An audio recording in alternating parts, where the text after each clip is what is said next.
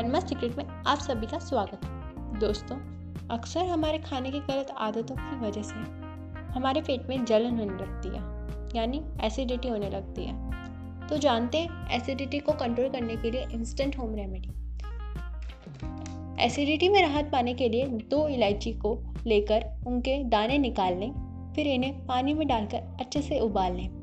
इसके ठंडा हो जाने पर जब भी पेट में व सीने में जलन महसूस हो तो इस इलायची की ड्रिंक को पिए। इसको पीने से आपको तुरंत आराम मिलेगा।